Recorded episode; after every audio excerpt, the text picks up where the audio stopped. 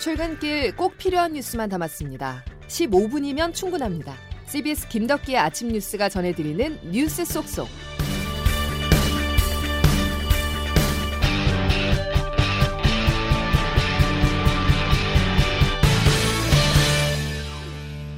여러분 안녕하십니까? 11월 10일 김덕기 아침 뉴스입니다.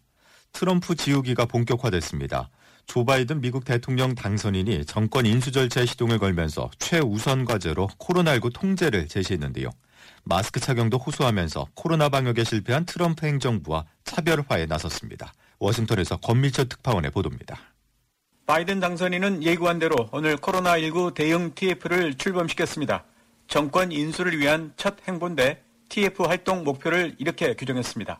코로나 팀은 과학의 기반에 위해 세운 구체적인 계획을 자문하게 될 겁니다. 모든 미국인을 위한 동정과 공감, 돌봄이 핵심입니다. 13명으로 구성된 TFA는 트럼프 대통령의 비과학적 코로나 접근에 이의를 제기했다가 옷을 벗은 보건관료도 포함시켰습니다. 취임 첫날 전 국민 마스크 착용 행정명령을 발동할 거라는 예측대로 오늘 기자회견에서도 여러분과 이웃을 위해 마스크를 착용해달라고 호소했습니다. 미국은 여전히 암흑의 겨울을 맞고 있다고도 했습니다. 반면 트럼프 대통령은 오늘 마크 에스퍼 국방장관을 전격 경질했습니다. 인종차별 철폐 시위 때 군 동원은 안 된다며 트럼프에 맞섰던 인물입니다. 대통령의 대선 불복 노력에 반하는 행정부의 움직임, 또 레임덕으로 인한 기강회의 등을 막기 위한 선제 조치이기도 합니다. 일부 측근들은 2024년 다시 대선 출마하시라고 트럼프를 꼬드기고 있습니다. 심기경으로도 보이지만 대선 패배를 전제로 한 말이라 측근들 사이에서도 대선 승복 기류가 확산되고 있다는 증거이기도 합니다. 워싱턴에서 CBS 뉴스 권민철입니다. 바이든 대통령 당선인이 트럼프 행정부와 정반대 정책을 펼칠 것으로 예상되면서 우리의 대북 정책에도 변화가 필요합니다. 일단 정부는 미국의 전략이 오바마 때의 전략적 인내 기조로 회귀하진 않을 것으로 보고 있는데요. 오히려 좋은 기회가 될 수 있다는 관측도 있습니다. 김학일 기자가 보도합니다. 문재인 대통령은 어제 바이든의 미국 대통령 당선을 축하하며 한반도 평화 프로세스를 흔들림 없이 추진하겠다고 말했습니다. 남북 관계에서도 새로운 기회와 해법을 모색할 수 있는 환경이 조성될 것으로 기대하고 있습니다. 미국의 정권 교체라는 변수에도 평화 프로세스에 자신감을 보인 겁니다.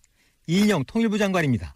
그러나 저는 역설적으로 이 시간을 통해서 남북 간의 평화를 이룰 수 있는 기회의 공간이 더 크게 열릴 수도 있다고 생각합니다. 그렇게 보는 이유가 있습니다. 미국은 북한 문제에서 한국 정부의 입장을 늘 경청해왔다는 역사적 경험입니다. 동맹을 특히 중시하는 바이든이기에 설득이 가능하다는 기대입니다.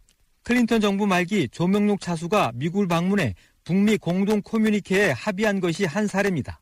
오바마 시절 전략적 인내로가 아니라 그때처럼 남북을 풀어 북미에서 진전을 보는 이른바 클린턴 3기 구도를 만들겠다는 겁니다. 우려되는 건 미 정부 출범 때마다 반복된 북한의 핵 미사일 도발입니다. 잘못된 선택을 반복 말라는 게 정부의 메시지입니다. 통일부 고위 당국자는 코로나 치료제 등 연말 연초에 남북 대화를 할 요인들이 증대하고 있다며 그 이전에 우리 입장을 북에 전달할 필요가 있다고 말했습니다. CBS 뉴스 김학일입니다. 바이드노믹스 조 바이든 미국 대통령 당선인의 경제 정책을 지칭하는 말이죠. 세계는 바이든의 경제 정책에 주목하고 있습니다. 특히 친환경 정책이 트럼프와는 가장 다를 것이라는 분석인데요. 홍영선 기자가 바이드노믹스에 대해서 살펴봤습니다. 바이든 당선인이 트럼프 대통령과 가장 차별적인 경제 정책이 바로 친환경 분야입니다. 승리를 확신한 후 내놓은 1호 공약이 온실가스 배출량을 줄이는 파리 기후협약 재가입일 만큼 바이든 당선인의 친환경 공약은 적극적이고 강력합니다. 2035년까지는 환경과 클린 에너지 사업에 2조 달러를 투자하고 2050년까진 탄소 배출 제로를 달성한다는 목표를 세웠습니다. 이에 따라 2차 전지, 전기차, 신재생에너지 관련 산업들은 수혜를 입게 될 전망입니다. 바이든 당선인도 트럼프처럼 적극적인 경기 부양책을 예고한 바 있어 국내를 포함한 신흥국 통화 가치가 강세를 보이고 있습니다. 코스피 시장에선 외국인들이 돌아와 강한 매수세를 보이며 지수를 29개월 만에 최고치로 끌어올렸습니다.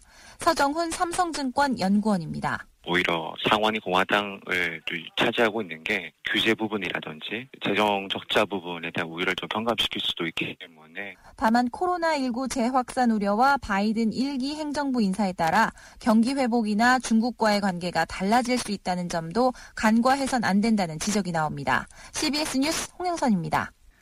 이어서 코로나19 소식입니다. 코로나19에 확진된 전 세계인의 수가 우리나라 인구와 비슷해졌습니다. 좀처럼 확산세가 잡히지 않고 있는 상황인데요. 그런데 희망적인 소식이 오늘 전해졌습니다.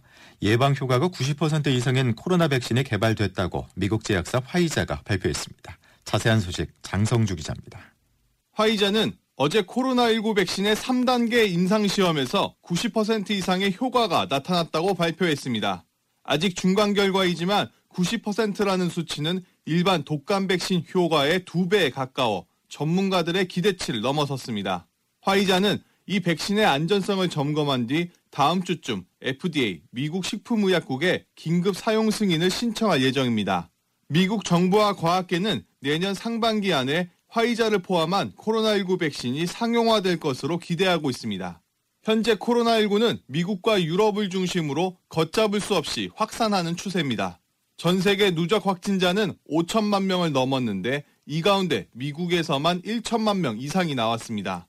이에 따라 조 바이든 미국 대통령 당선인과 도널드 트럼프 대통령은 백신 소식을 환영했습니다. 다만 바이든 당선인은 여전히 코로나19와의 싸움이 끝나지 않았다며 마스크 착용을 강조했습니다. 한편 백신 소식에 미국 다우존스 지수가 전날보다 2.95% 오르는 등 전 세계 증시가 상승하며 기대감을 나타냈습니다. CBS 뉴스 장성주입니다. 백신이 개발되기 전까지 코로나19를 예방하는 방법은 마스크 쓰기와 거리두기 뿐인데요. 하지만 사회적 거리두기 단계가 완화되면서 경각심이 느슨해지고 있습니다. 일상 곳곳에서 감염이 확산하며 어제도 국내 코로나19 신규 확진자 수는 세 자릿수를 기록했습니다. 조태인 기자입니다. 어제 코로나19 신규 확진자 수는 126명으로 전날 143명에 비해 다소 줄었지만 이틀 연속 세 자릿수를 기록했습니다. 일반적으로 주말 휴일에는 검사 건수가 평일 대비 절반 수준으로 감소하는데도 불구하고 이틀 연속 100명대를 나타낸 겁니다. 방역 당국은 수도권을 비롯해 강원과 전남, 대구 등 전 지역에 걸쳐 확진자 증가 추세가 이어지면서 1단계로 유지되고 있는 사회적 거리두기를 조정해야 할지를 놓고 고심하고 있습니다. 충남 천안과 아산은 이미 1.5단계 격상이 시행되고 있고 강원 원주시도 학교와 의료기기 업체 등에서 확진자가 가파르게 늘어나면서 오늘부터 거리두기를 1.5단계로 높였습니다. 전남 순천의 한 은행에서는 은행 직원을 비롯해 은행 직원과 접촉한 고객까지 확진 판정을 받으면서 방역 당국이 진단 검사를 확대하기로 했습니다. 처음에는 확진 판정 직원과 접촉한 고객만을 대상으로 진단 검사를 하려고 했지만 마스크를 착용하고 비말 차단 막까지 설치된 상태에서 은행 고객이 감염된 것으로 나타나면서 전체 고객을 대상으로 진단 검사를 확대하기로 했습니다. CBS 뉴스 조태임입니다. 다음 소식입니다. 정치권은 5개월 앞으로 다가온 내년 4월 재보궐선거의 시계추를 맞추고 있습니다. 여야 모두 서울과 부산시장 공천 작업에 특히 애를 쓰는 모습입니다. 취재 김광일 기자입니다. 공천 여부 자체를 최근에야 결정한 민주당은 선거기획단을 어제 공식 출범시켰습니다. 이낙연 대표입니다. 가장 도덕적이고 유능한 후보를 내세우도록 해주시기 바랍니다.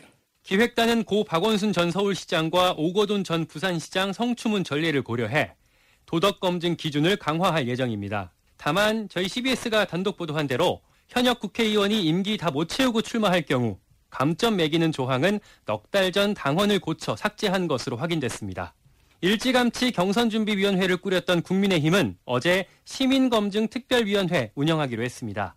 법조인, 인사검증 전문가, 여성계 등 당 안팎의 인물로 위원을 꾸려 공천 후보들이 제출한 200여 개 항목의 자기 검증서 살피게 할 방침입니다. 국민의당 안철수 대표가 야권 단일화 뜻을 내비친 데 대해서는 김종인 비상대책위원장이 관심 없다며 일축했습니다. 일부 의원들이 뭐 안철수 얘기에 대해서 무슨 동조를 하느냐 아니냐 난 그건, 그건, 그건 관심이 없어요. 정의당은 기존에 부각되지 않았던 새 인물 찾는 데 방점을 찍고 있습니다. CBS 뉴스 김광일입니다.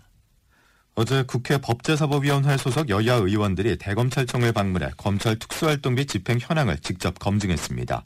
윤석열 검찰총장이 부적절하게 사용한 정황이 있는지 확인하기 위해서였는데요. 비슷한 시각 윤 총장은 검찰의 주인은 국민이라면서 검찰 개혁에 대해서 언급했습니다. 정다운 기자의 보도입니다. 국회 법제사법위원회 소속 여야 국회의원들은 어제 오후 대검찰청을 방문해 검찰의 특별활동비 집행 현황을 직접 검증했습니다. 지난 5일 법사위 전체 회의에서 여당과 추미애 법무부 장관이 윤석열 검찰총장의 특활비 유용 의혹 등을 문제 삼아 이뤄진 조사입니다. 여야 의원들은 3시간 가까이 대검찰청에 제출한 자료들을 검토했지만 별다른 이상한 점을 찾아내진 못했습니다. 여당 의원들은 대검에서 제출한 자료로는 검증이 불가능한 상태였다며 검찰의 부실한 자료를 탓했습니다. 하지만 추 장관이 올해 서울중앙지검엔 특활비가 지급되지 않아 고충을 겪는다고 주장한 부분은 사실이 아닌 것으로 확인됐습니다. 추 장관이 법사위 회의석상에서 근거 없이 의혹을 제기했다는 비난을 피하기 어렵게 된 겁니다.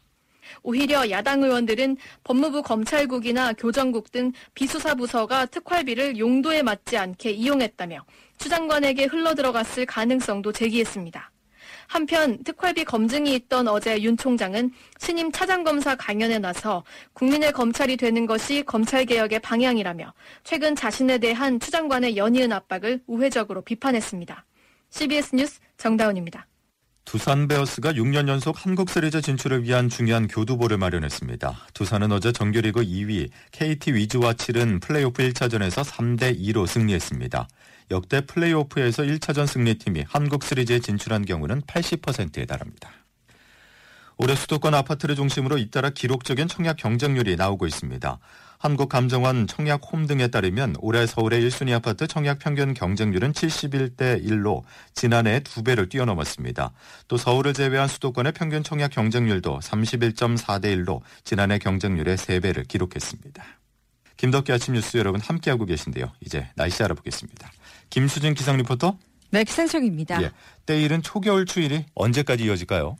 네, 어제 아침 최고 절정에 달했던 이번 추위 이제 조금씩 힘이 빠지고 있습니다. 내일 낮부터는 평년 기온을 회복할 것으로 보여서 이 추위 조금만 더 견디시면 되겠습니다. 화요일인 오늘 아침도 어제만큼은 아니지만 현재 철원 영하 4도, 파주 영하 3.8도, 서울 영상 3.6도 등의 분포로 여전히 평년보다 좀 더 추운 날씨로 출발하고 있는데요.